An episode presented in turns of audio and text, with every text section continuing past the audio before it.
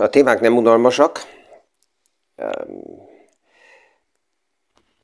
Azt, kell, azt, azt, azt, a, azt a kérdést dobom ma fel, hogy az ingatlanok körüli mozgások, azok mennyire befolyásolják a piacokat, és mi várható egyáltalán az ingatlanpiacokból. Mi is aktuális pénzpiaci témákról, összefüggésekről beszélgetünk. Gazdaságról érthetően János Zsoltal. Üdvözlünk mindenkit a mai PFS Kávézac podcaston. Ami persze, hogy lehetetlen, hogy minden egyes országnak az ingatlanpiacát megnézzük itt most a podcastba, ezért ez egy általános alap tud lenni, amit azután mindenki a saját regiójába kell felülvizsgáljon, Nyugat-Európában, különböző országokban vannak egyedi helyzetek, Kelet-Európában, Európán kívül, Dél-Amerikába, Ausztráliába, Afrikába, tehát ez persze, hogy regionálisan kell megnézni, de vannak ilyen alapkeretek, amikre, amikre érdemes figyelni az ingatlanpiacokkal összefüggésbe. Ez a hét se lesz unalmas, a héten több podcast New Yorkból lesz felvéve direkt. A helyszínnek sajnos nagy köze ahhoz, ami aktuálisan foglalkoztatja a piacokat, az ügyfeleket, a befektetőket. A helyszínnek ehhez nem lesz nagy pozitív hozzájárulása, esetleg közelebb, és egy pár olyan beszélgetés lesz, ami így nem szivárognak ki. Habár E, ez, ez sem történhet meg, mert ugye napi szinten ma is megvan a kapcsolat online a New Yorki témákhoz, tehát csak azért, mert én fizikálisan ott vagyok, ezzel nem fog nagy csoda történni. És, és a fő téma, ami így az év vége fele nagyon erősen foglalkoztatni fog, és ezt abból a szempontból mondom, hogy, hogy ez, ezzel a ezzel az emocionális konfliktussal főleg nagyon-nagyon sok konzervatív befektető küzd, és még fog is küzdeni. Szinte minden előadás, ami most a következő hetekben jön, erre lesz felépítve, és ezek a témák, hogy megérteni azt, hogy miért történtek a kötvénypiacoknál, a kötvényportfólióknál azok a nagyon erős árfolyam visszaesések, de ez csak egyik oldala ugye a sztorinak, az, hogy ez miért történt, és ezt megérteni. Ami sokkal fontosabb, és ezt látom, hogy ez foglalkoztatja az ügyfeleket, hogy what's now? Tehát mit, mit, mit tegyek akkor most? És a magyarázatokból, a lehetőségekből persze, hogy az, aki hosszabb ideje hallgat, foglalkozik a témákkal, van egy olyan érzés is, hogy oké, okay, ezt ez, ez már mi tudjuk, ez nem új, a probléma csak az, hogy ugye az, aki általában kötvényeket vásárolt meg, tehát nem tudatosan. Van olyan nagy befektető is, aki tudatosan a kötvényeknek a mozgásaival eddig is játszott, foglalkozott, és ezt más szemszögből vásárolta meg, de így a nagy tömeg az alapelvekből a kötvényeket azért vásárolta meg, hogy ne, ne kelljen belemenjen nagyon erősen ingadozó piacokba, tehát ezzel ne kelljen foglalkozzon, hogy ez miért történik, tehát ez, ezért megvette a kötvényportfóliót. És az, amiről már szinte évtizedek óta beszélgetünk, hogy majd valamikor mi lesz ezekkel a nagy kötvényportfóliókkal, az, az emeletileg így el lehetett mondani, de benne volt egy pici bizalom, hogy ez még nagyon messze van. De aktuálisan úgy tűnik, hogy nagyon-nagyon közel jött, és benne vagyunk pont abba a forduló képbe, ami ezekre kihat, és az alternatíva, a lépés, ez azt jelenti, hogy kötvényportfóliókból ki, és pont oda át, ami nem stabilitás jelent. Amiből alapjáb, amivel alapjában sok konzervatív befektető nem akart foglalkozni. És ez a, ez a bizalom megrengés, ami van, marad, és egy jó ideig még, még nehéz lesz ezt kezelni, ez, ez nem olyan egyszerű. Ugye volt egy olyan podcast sorozat, amelyikben fetettem azt a kérdést, vagy, vagy válaszoltam egy tanácsadónak arra a kérdésére, hogy etikus tanácsadóként lehet-e egyáltalán dolgozni, és itt, itt nem csak az új értékesítésről, az új szélszről van itt szó, hanem nagyon-nagyon gyorsan a szakmában dolgozók életében megjelenik az aktuális, a múltba, mindegy, hogy milyen szemszögből, megvett, eladott, a portfóliókba beépített pozícióknak az aktuális helyzete. A brit kormány visszalépésének nagy, nagy része, a politikai előzajok, amit látunk, az egy, de a háttérben, ami a piacokban történik, az elég lényeges, és a nyugdíjpénztáraknak itt a, a helyzete a kötvényportfóliókkal és a, a hatalmasan összeomlott árfolyamokkal, ez, ez, ez sokkal lényegesebb tény a háttérbe, és az is, ami a, az amerikai Fed oldaláról, mint vita ugye megjelent a, a múlt héten. Szóval, de ebből látjuk azt, hogy a jövő héten lesz még téma, ezt valahogy szét kell úgy szedjem, hogy egyenként podcastokba ezeket megvilágítani, de az össz nagy képet ne felejtsük el. Menjünk vissza az ingatlanokhoz. Az ingatlanok is egy olyan, azért egy érdekes kategória, mert nagyon sokan, akik a piacnak a bizonytalanságait, az ingadozásait el szeretnék kerülni, azok így, így utolsó reflexként válasszák az ingatlan, és azt mondják, oké, okay, akkor melyik ingatlanba, ott nincs ez. Tehát egy hasonló eh, kockázati vagy biztonsági érzése vannak ingatlanok is sok fejbe pozícionálva, és nagyon sokszor az ingatlanoknál egy ilyen turbo optimizmus kerül rá, persze a piac oldaláról is, a, a, a, a, az ügyfelek fejébe is, hogy legyen egy ilyen menekülő sziget valahova. A pénzügyi iparágban dolgozók is nagyon sokáig bebeszélték maguknak, és egy páran még ezt mindig teszik, és az ügyfelek is sajnos ezt elvárják, hogy aki a pénzügyi szektorban dolgozik, mint értékesítő, mint tanácsadó, neki az a feladata, hogy ő az ügyfélnek jó ötleteket hozzon. És ez oda vezetett az elmúlt évtizedekben, hogy, hogy különböző ilyen kreatív modellek mindig ingatlanokra ráépítve jelentek meg.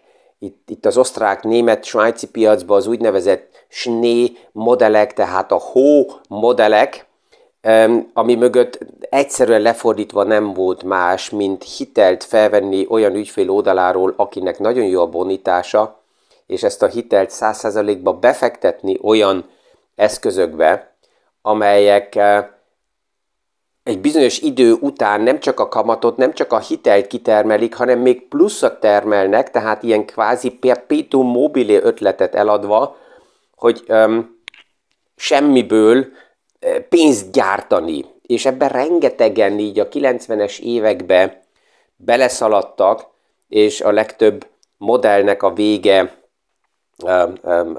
akár csődbe menetelek, problémák, tehát veszteségek lettek.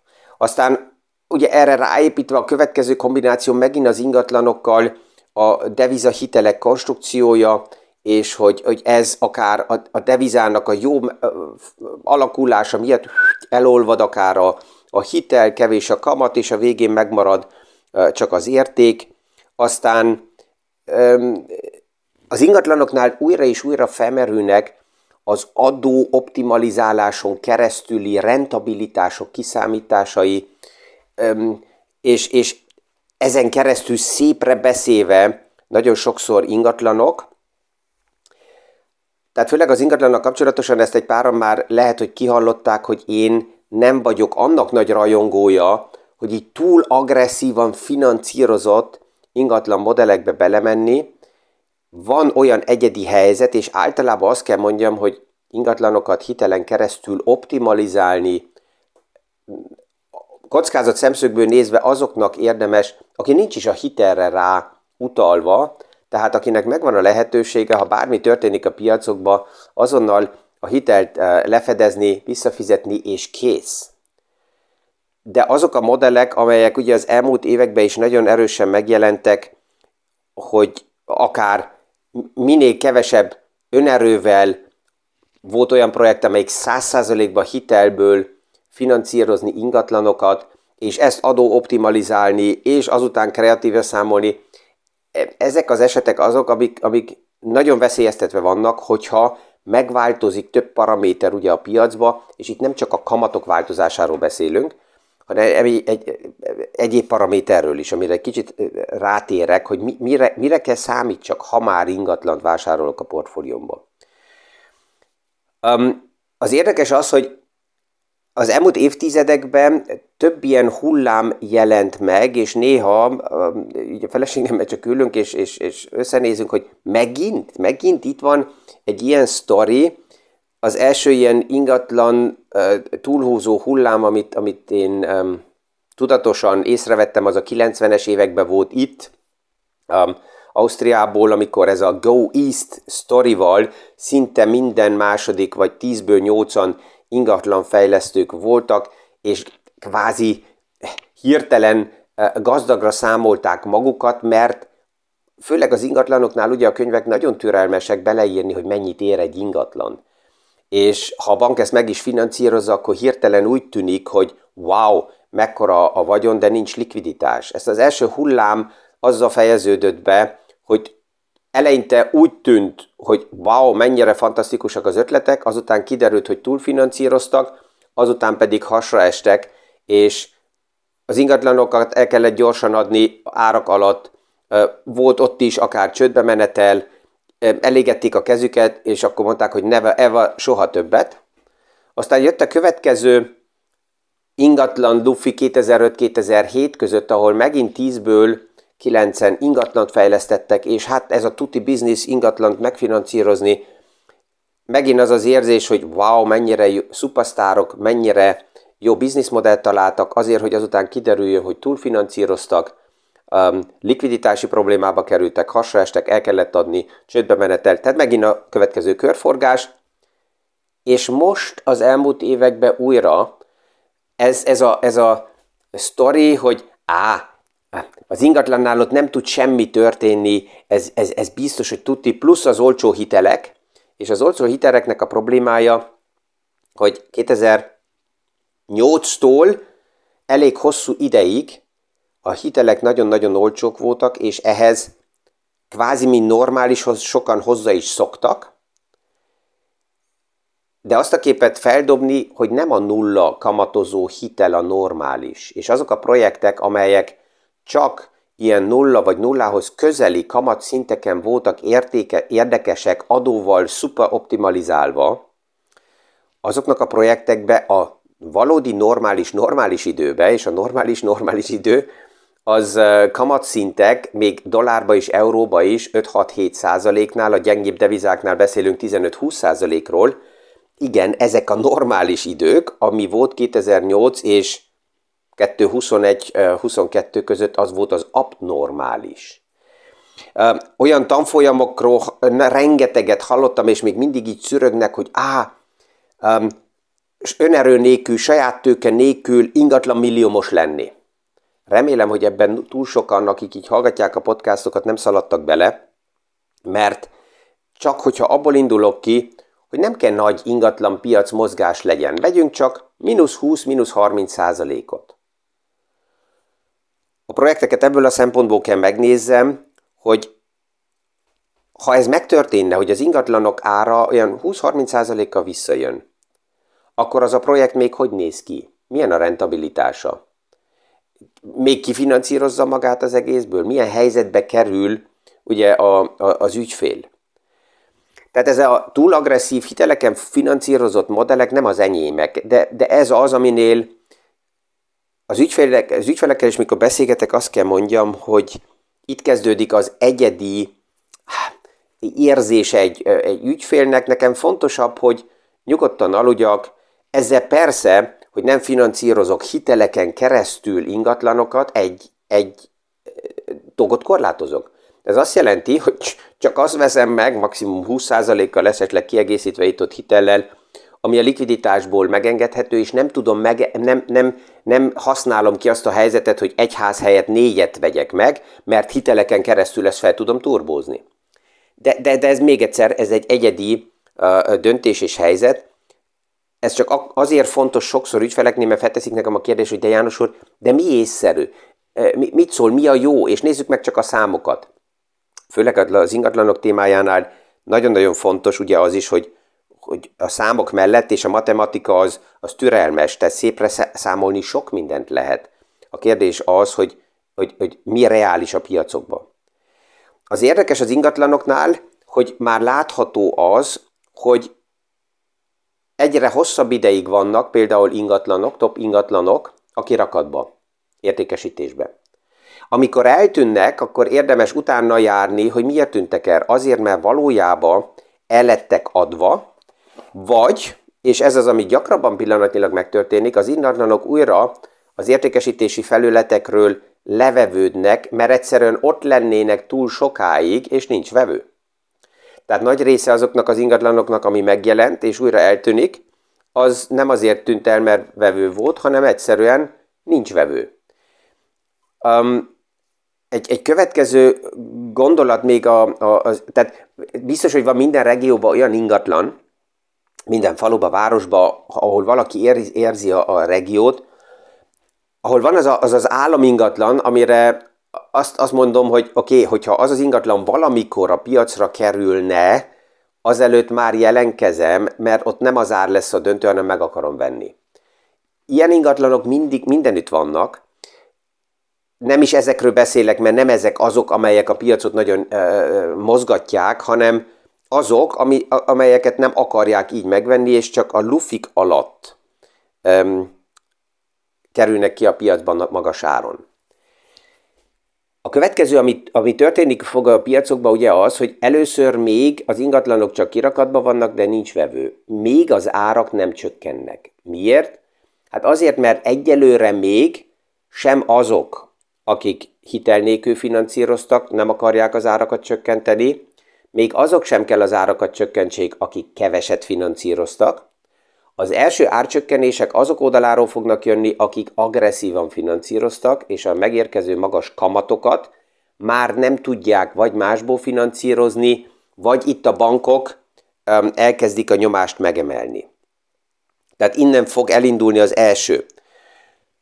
A második, hogy a gazdasági bizonytalanság oda vezet, hogy ugye az a, az a kereslet akár a bérlők oldaláról sem erősödik meg, mert többen azt mondják, hogy oké, okay, hogyha nem lesz annyi ingatlan eladva, akkor nem baj, az emberek bérbe fognak, albérletbe fognak menni, és akkor a bérlők azok stabilizálják a piacot. Na já, ha megnézzük, akkor a megemelkedett energiaárak miatt, és összességében a recesszió veszély miatt az albérlőknek sincs akkora pénzük, hogy azt mondják, juhú, bármilyen árat megfizetünk, és ezen keresztül akkor stabilizáljuk ugye ezt a, ezt a piacot.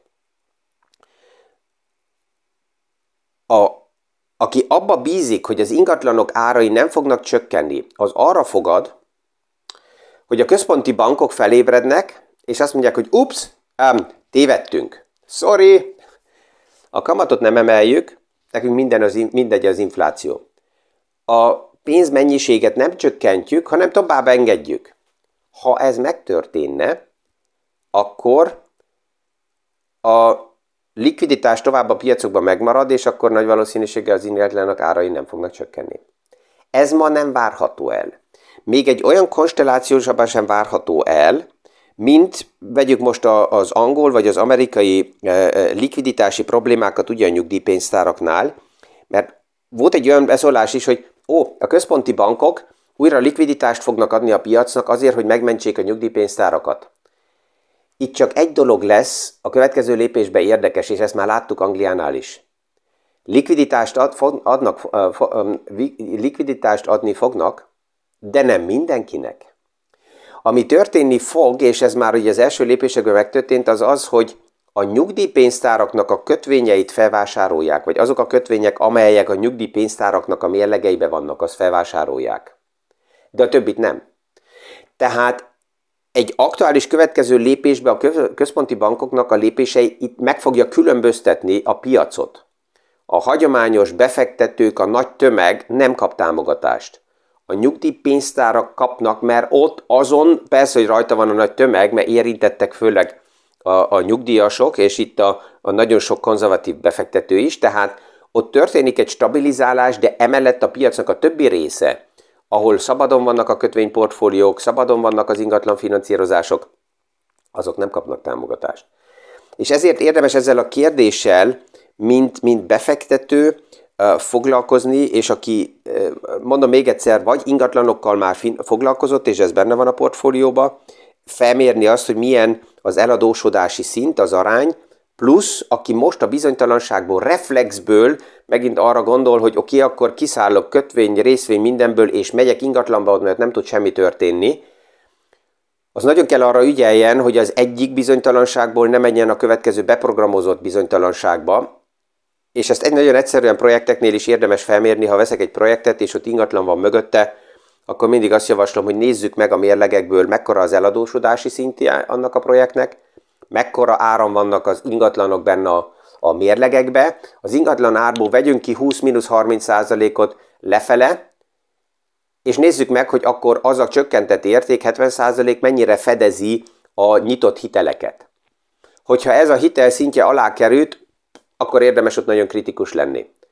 Ha nem, akkor még van puffer az egész témába, és ezzel így a, a mai napot az ingatlan témához be is fejezem, nem vagyok a végén, és ezt még, még többször fogjuk forgatni, de annyira komplex ennek az aktuális bizonytalan szituációnak a helyzete, hogy ezt szerintem többször kell így szeletekre szétszedjük, és ezért um, gondolom, hogy szinte mindegy, hogy hol vagyok most repülőtéren, New Yorkba, vonatba, autópályán, itt vagy ott, fontosabbnak tartom, hogy erről beszélgessünk, és ez mentálisan szivárogjon, és ezt tudjuk kezelni, megértsük, hogy mi történik, mint hogy um, uh, szuperperfekt podcastokat gyártsak csak.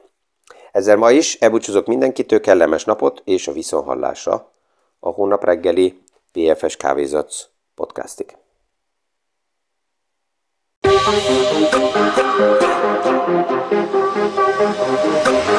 Thank.